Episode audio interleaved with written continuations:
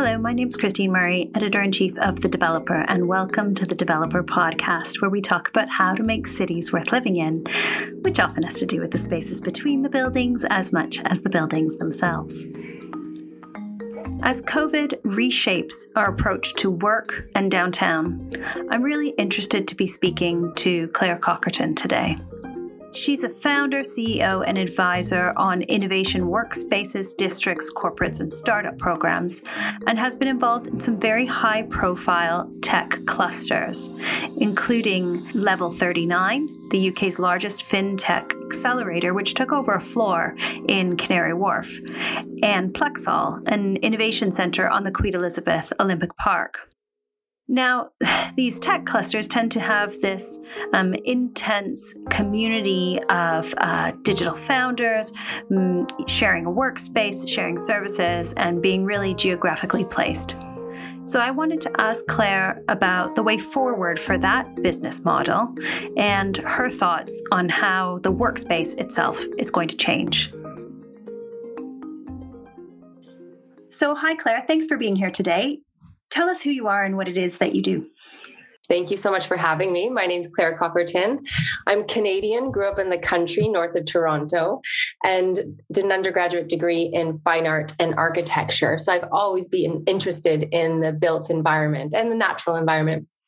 Uh, I'm now a specialist in building innovation centers, predominantly focused on technology innovation in particular verticals but it's been a it's been a long journey to to get here so my first business was a landscape architecture company specializing in environmental sustainability we tried to build gardens that used environmentally friendly construction techniques, indigenous plant materials, uh, non gas powered machines, really trying to help the city of Toronto move towards a more green way of operating the, the, the outdoor spaces.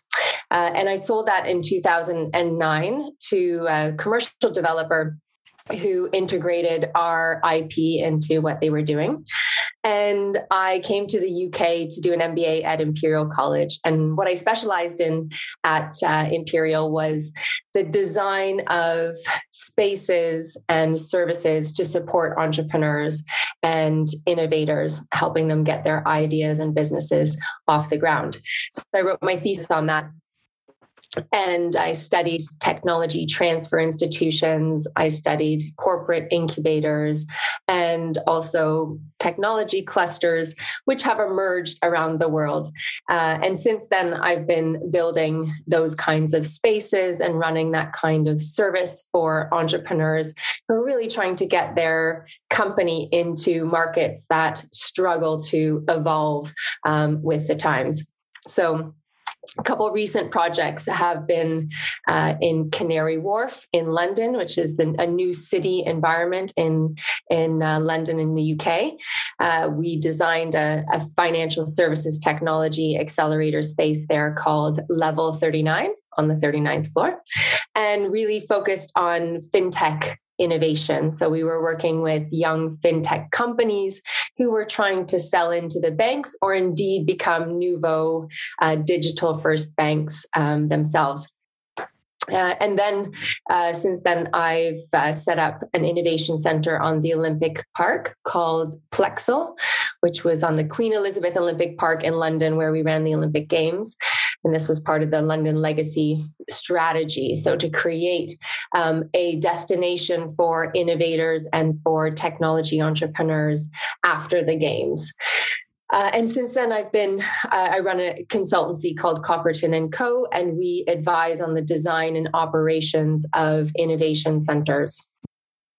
So, starting with that Canary Wharf project, uh, and also looking at the Olympic Park, what is it that makes a great, you know, tech community, or what is it that you need to kind of set this up, and what are the benefits Great question. So it starts with the infrastructure. We all need spaces to operate, spaces to convene and come together, spaces to meet and to work. So we usually design a really forward looking uh, working space with um, co working spaces, small offices, meeting rooms, phone booths, sandboxing uh, type spaces. So for 30 or 40 people who are maybe involved in a hackathon or kind of very intense working uh, program, an event space uh, an executive club lounge where we invite mentors or investors. Um, and so the spaces try to, the spaces we design um, are trying to cater to lots of different types of stakeholders that are needed to come together and to cater to different types of working, either really intense engineering work, which needs quiet and privacy, um, to showcasing environments where you need event space to collaborative environments.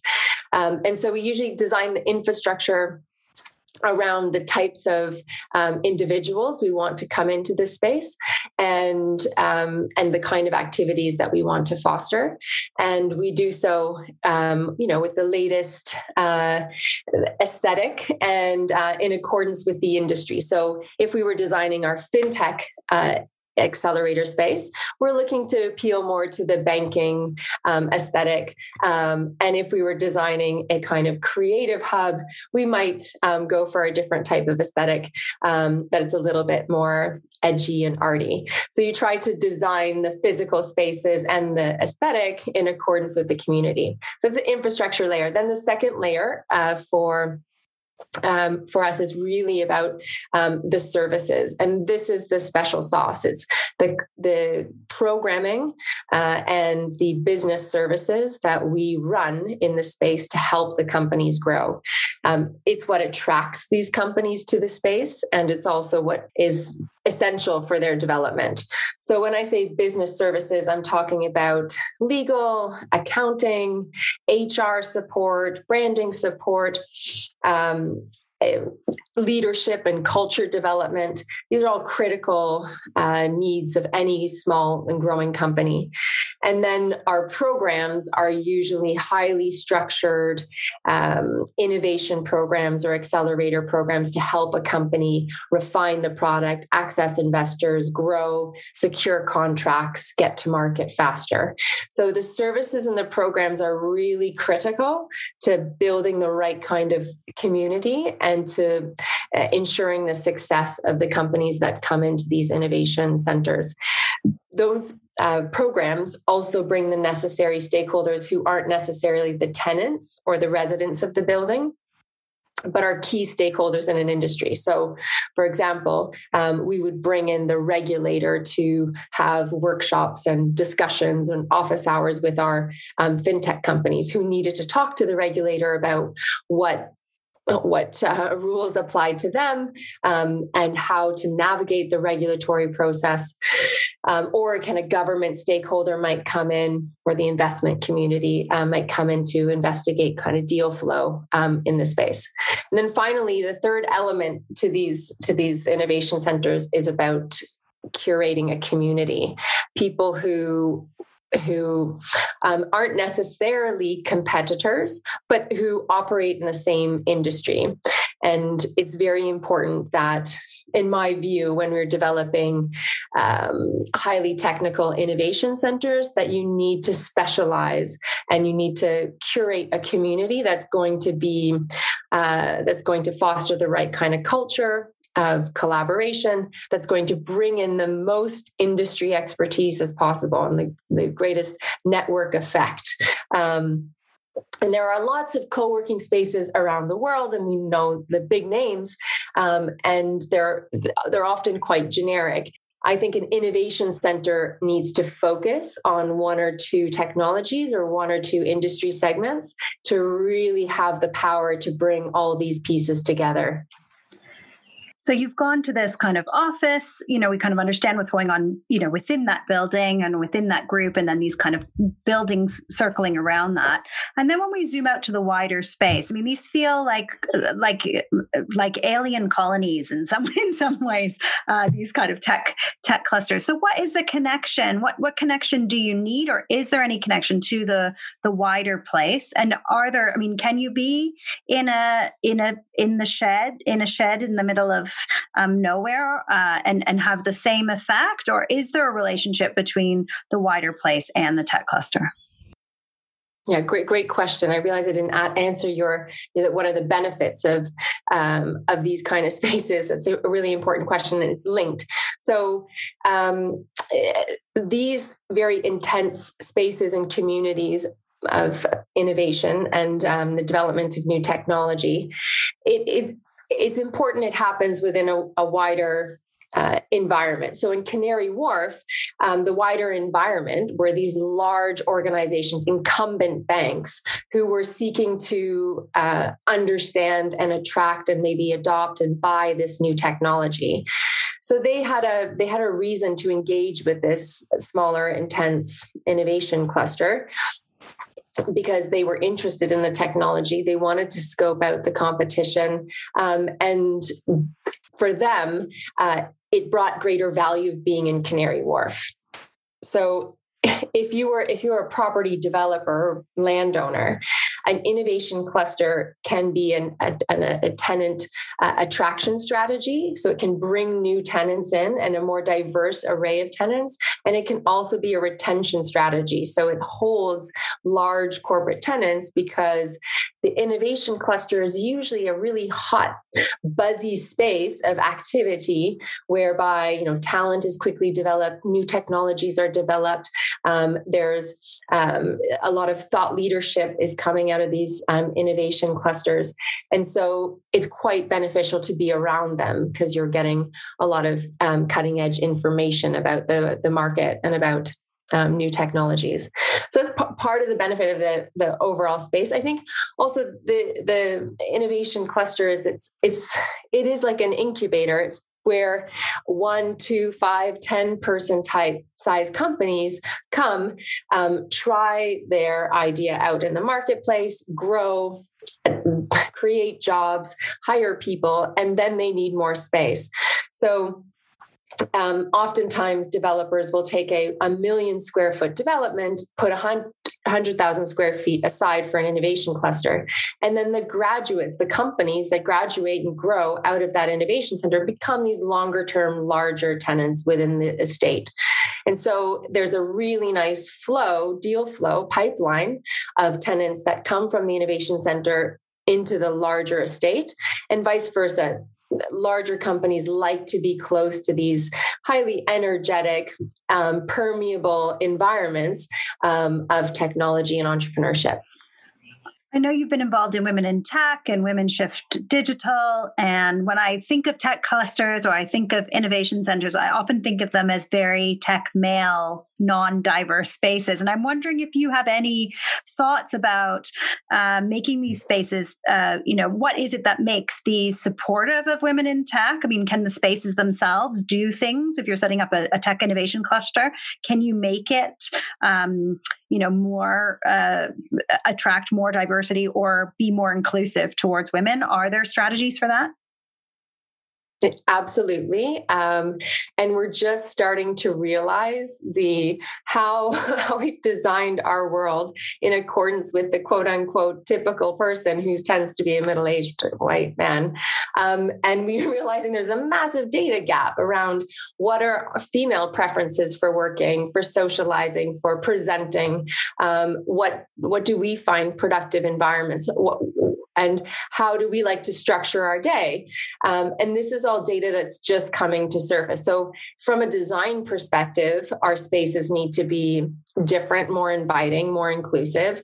We need to have spaces for we need to think about childcare. Um, we need to think about breastfeeding. We need to think about um, other um, other working t- patterns in a day because women tend to have slightly different working patterns than men. There are a lot of social and cultural expectations around our working patterns. So we need to consider all of those things as we're designing the spaces, aesthetics and function.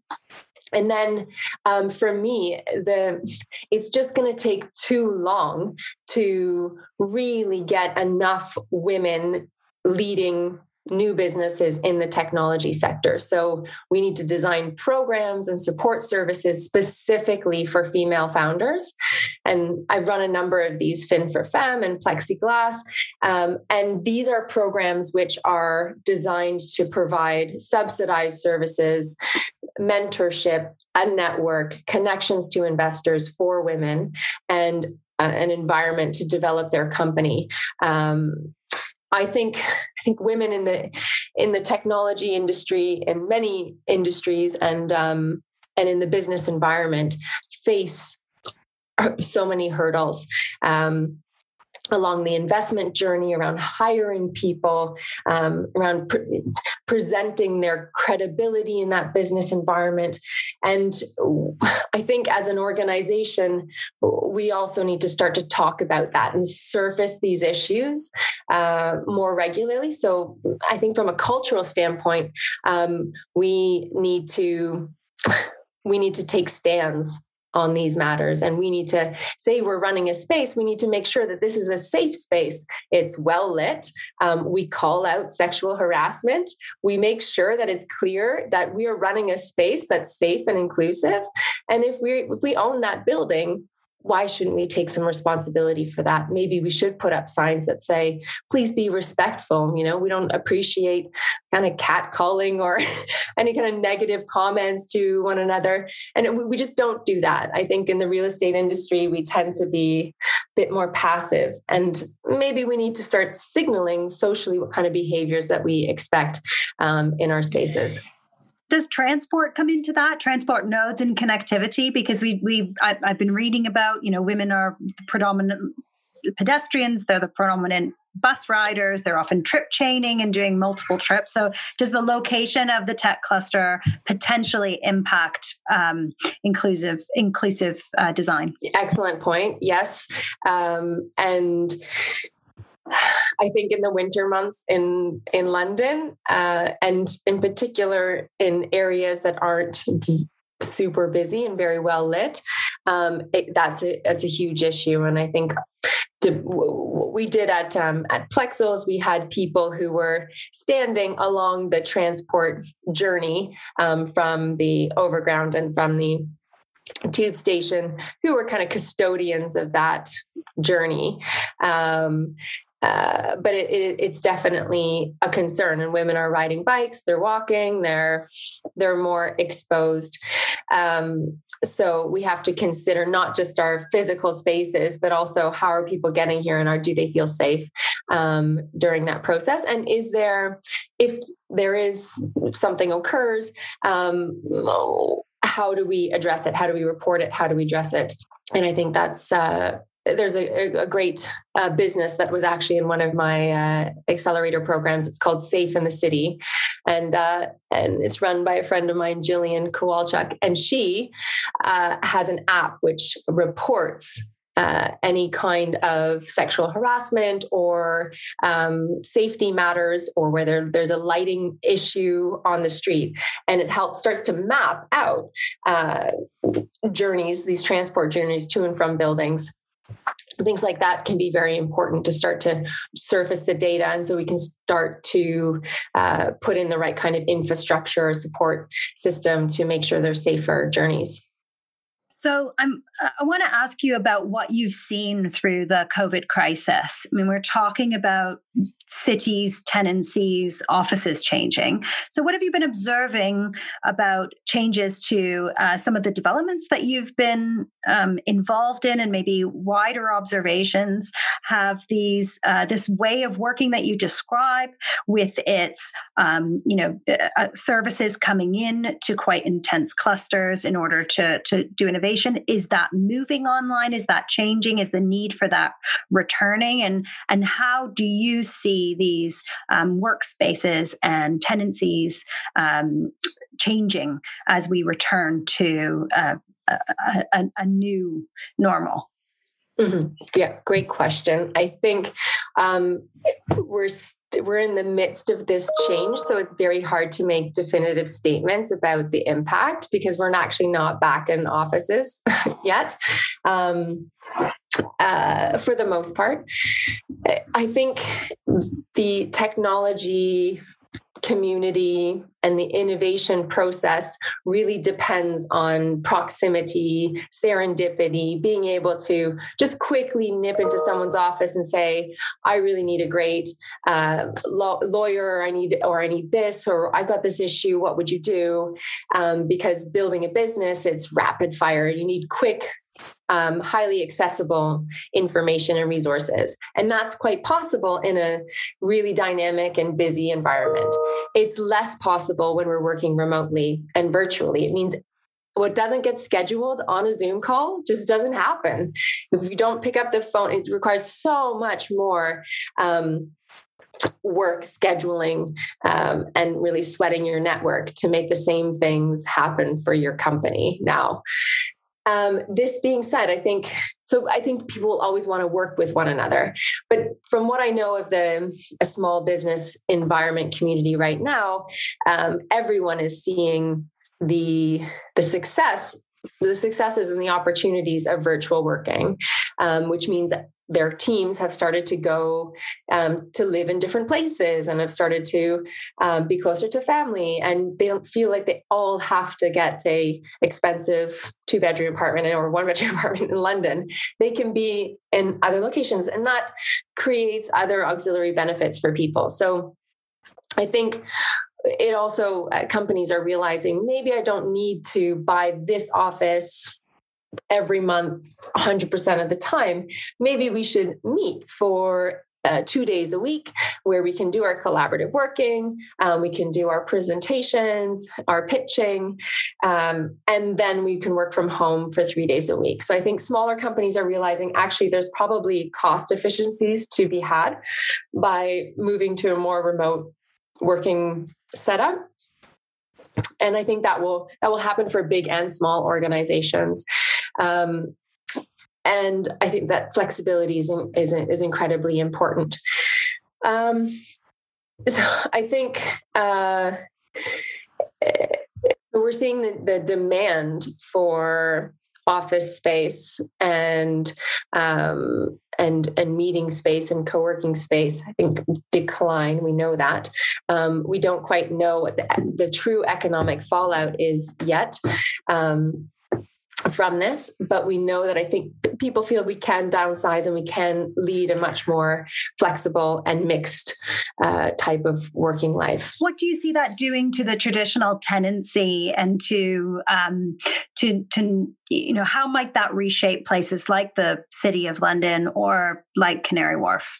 So I, I, I think it's going to move. It's going to force a um, a greater segmentation of the product. If the product say the, the product is an office or a meeting room, um, at which you originally let at you know a, year or five year or ten year um, on a ten year lease, we're I think we're going to see that shrink. So we're going to see the demand for smaller space, for less time, um, and a lot more flexibility um, be integrated into the leases.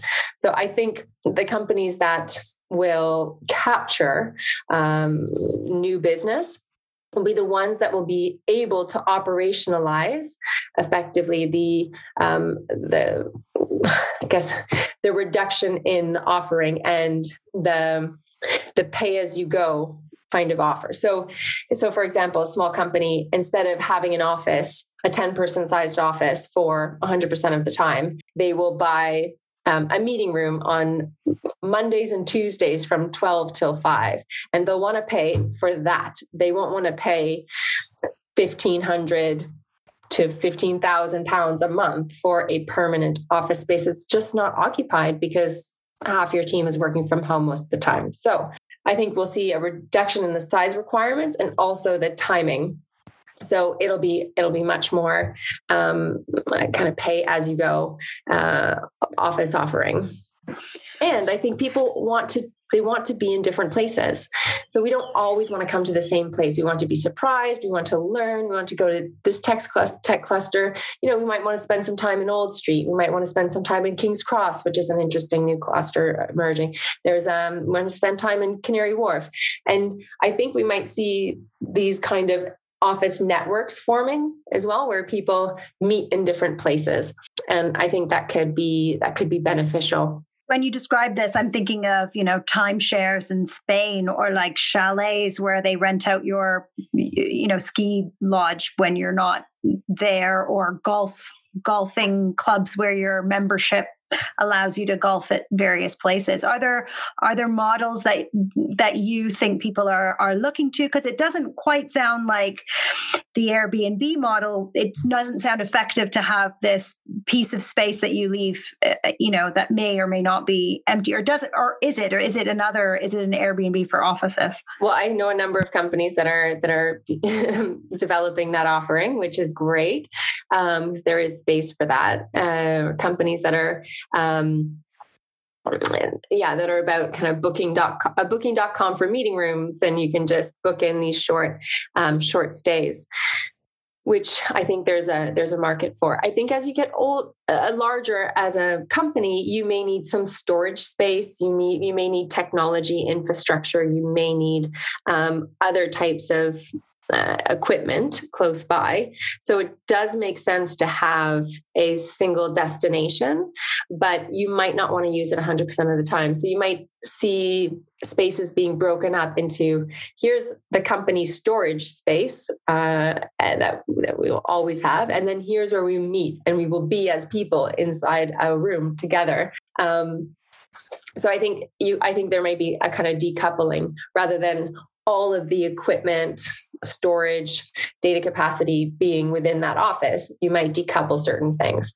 And that will allow the people to be flexible and the working to be flexible, but for there to be kind of central um, space where resources are kept among this conversation i think it's like a, a, hugely exciting conversation but i also have this you know feeling what does that that question about what does this mean for the places the surrounding places to have people coming and going and to have you know for the neighborhood and for the quality of those spaces? And are there questions around what what that will mean for for the places and how you um how you construct that environment around yeah, it? I think it i think we, it's no doubt it's it can be the pandemic has had devastating effects on places like the city of london which can feel like a bit of a ghost town now when you walk around or it hasn't over the last year. Um, but it's also creating opportunities for places like bristol and leeds and birmingham manchester and and smaller smaller cities that um, people are attracted to because of the cost of housing and the cost of living is lower, the access to education and green space and healthy living um, is is better, and people are moving out to those environments, and so creating new types of working spaces and new types of little micro economies in these other cities. And that's that's an opportunity. So there's kind of a couple ways of looking at it. Um, yes, some of the, the the the mega centers of activity. I think about Bank Station because I used to work in banks. So going going there and remembering the buzz and just the intensity and um, of that. Um, and I think there'll always be reasons to be there, be in those types of environments. But it's creating opportunities for other cities um, and places that aren't involved in the the mega capital of London, which is is is quite a good thing. You mentioned Leeds, and I know we had. Um, I know you've been involved in some of their plans, I believe, in in terms of shaping it. I think what's interesting is to talk. You mentioned specialization and that being important, and I know Leeds is kind of looked at how you bring together some of um, uh, compa- complementary industries and provide them space. But it'd be good to hear about that specialization and and and how you go about planning um, and attracting, and how you even choose uh, what what you're going to specialize in? Mm-hmm. Great question. So, we tend to start with a market analysis exercise where we're looking at what are the strengths of the cities and the region. Um, and oftentimes, you might you might start with what are some of the traditional industries that have operated here? Um, how are those changing? Um, how can we create an engine of innovation in those particular industries? You might look at universities and look at the specialisms around their research strengths, their academic programming, um, that the staff there you might want to focus on one or two uh, real focus areas there.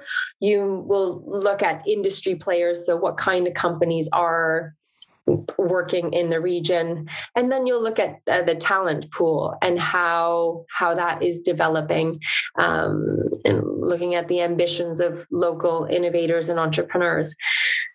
And i think it's very important to build on the strengths of the region and try to access um, those strengths from an industry standpoint um, and also from a cultural standpoint. Um, and and that's that's the starting point of any kind of industrial strategy is, is trying to figure out well how do we how do we take the resource pool and the talent pool that we have and bring bring in some other inspiration resources infrastructure programs, government funding to, to spur that in the right um, in the right direction. Um, so that's where we would start when we're thinking about industry specialization. And um, and Leeds, for example, has got a number of opportunities. Um, you will have seen the Bank of England announcing they're going to open an office in Leeds. Um, they've got an interesting media sector with Channel 4 operating there. Um, so there's arts and media activity. Uh, the Leeds University has great strengths in life sciences, and there's a life sciences uh, innovation district forming uh, in the Leeds city region. So there's a few industry verticals. Um, and I, you don't have to pick one, but a few industry verticals. And I think focusing energy and resources on those is, is quite a good thing. Do you need public funding to do that? Is it really important that, that that you have a kind of public funding strategy to help that happen? Absolutely. Uh, I think I don't think you there are uh, innovation districts which are organic and develop because there's a, a special uh, set of resources or a special set of um, assets. So, for example, cheaper real estate or studio space creates a kind of creative cluster um, in that space. And um, and that funding is very important because it's kind of primes the pump for the sector. And it's it's it's i think it's critically important to help younger companies um, get to market more quickly. How do you um, have the how much of it is about bringing in new people from um, other places through having these specializations? And how much of it is about how do you ensure that you're also delivering for the local community? So I think when you're making building these innovation and technology centers care campuses, you need to have a it needs to be accessible to those who are already in the local community and environment. So I think when you think about the kind of tierings of your offering or membership, um, you need to have a pathway that people can afford who who live there. Um, I think I think inviting others into a city environment, I don't I don't really believe that takes away from the local environment per se. I think that adds it adds inspiration, ideas, opportunity, jobs, uh, better connectivity. It increases diversity, and so I think that adds to an economy or in a local community in in the long run uh, rather than rather than subtracts. But it's very important that um, you know with the, the, debate of gentrification that you build this new fancy building um, and it's for the this big organization and the price point um, is impossible to access for people who've been living in that area for a long time you know that that's a, a, a common uh, tension in in developments and redevelopments projects. And so i think you need to think about how do we service the local community? Um, and more and more i think developers are trying to address that uh, and, and have a community engagement strategy and create yeah create these tiers um, that are uh, accessible. Uh, I, I, think it's it's critically important as part of the innovation and technology uh, ecosystem space that you reach out to communities, not just local communities, but across the regional communities to say, here's what's on offer, here are the skills, here are the jobs, here are the opportunities. Um, and here are the support services and and and we're here to to to help you on your on your business journey. And that's that for me is, is very important. That was part of our project in leeds.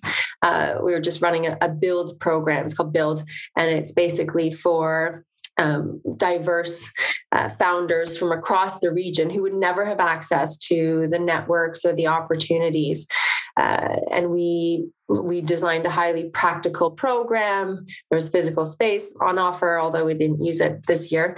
Um, and it was it was a support supportive um, business development program um, provided to people who would never have had access to it um, in the first place. And i think those programs that reach out to groups that have are underserved whether those that's women or um, from ethnic minorities or from ethnic groups that aren't a minority but have been underserved um, I think those are critically important to activating your real estate and to and to making sure it's um, accepted by the location, that it's accepted and embraced as a positive um, addition to the, the city.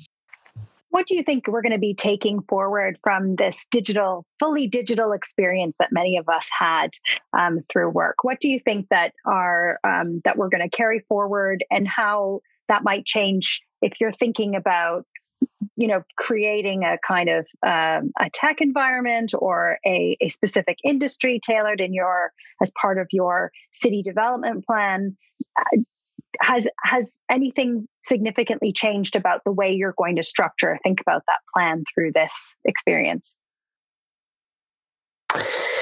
Yeah i think i think we we now all expect um, more flexibility from our working environments and that you know some of us have to um, drop our kids off at school and pick them up and and then get back online at 7 or 8 p.m i think we are being uh, more we're more socially flexible with one another and those the ex, the previous expectations about being always on being able responding immediately um, are are perhaps being challenged which is a fantastic thing. So allows allows for better balance better work life balance i think. Um, and so, uh, so I think that's that's really an important part of what's happened here. I, I think we'll also value the social connection more. I think we are all living in a well, frankly, we're all quite traumatized by what's happened over the last year and a half. And we need people and restaurants and places to work together. And we need to be together and we need to process what's happened socially, economically, health wise. And I, um, I think we we create we're craving connection and so when as this as lockdown eases, as we emerge to workplaces and to public spaces and to um, leisure spaces again, um, I, I, hope uh, I hope that will create uh, uh, will have a really p- positive impact on our our general general mind frame um, because I I think I think we're all craving that. I think we're all craving the the real positive psychological and social benefits of being in a city environment and feeling connected and feeling um, feeling like there are resources at our disposal. Um, I don't know. I feel like I've uh, lost my train of thought here because it's quite a profound. I feel it's a it's a profound personal realization that um, we need we need to be together, and we I don't think we acknowledged how important being in the same space and sharing a, a community or sharing an office space or sharing a building was to our lives. and I think it's so. The other thing that I think is has been missing for young people, um, for people who are just getting into their careers, is so much of our working experience, so much of our skill development is observed. It's just observed. It's not formally taught. It's not scheduled. It's observed. It's like uh, things happen via osmosis between people, and we've we've been deprived of that. And so there's a psychologist I was listening to the other day. She was talking about we're, we're skin hungry. We've got this need for proximity to people now. And, and I hope our spaces can foster that in a safe way and make people feel safe at the same time. Um, uh, but I think it's it's I think we're all craving that. And so as um, as lockdown eases, I think um, we'll all be very grateful to come back together. Will we want to be in an office together? will we want to just be in a restaurant? That's the question that I keep asking. we'll want to be we'll want to be drinking cocktails in a pub garden together.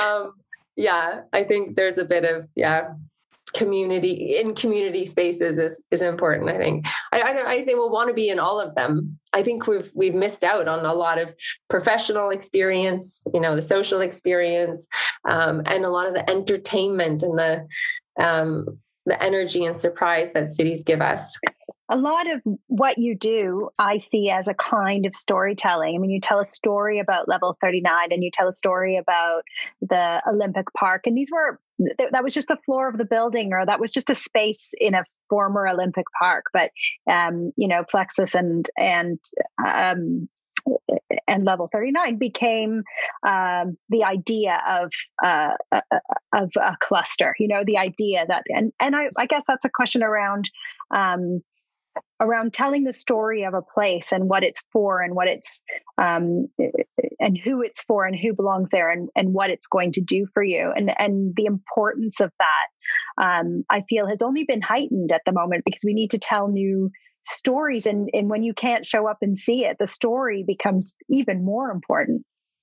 Absolutely yeah, I think um, it goes. It reminds me of uh, Simon Sinek's book. Start with why. You have to. It's not the what. You're not selling. You're, we're not talking about space or office space. We're talking about why we need to be part of this and why this matters to us and um, what's the, what what's the kind of purpose statement.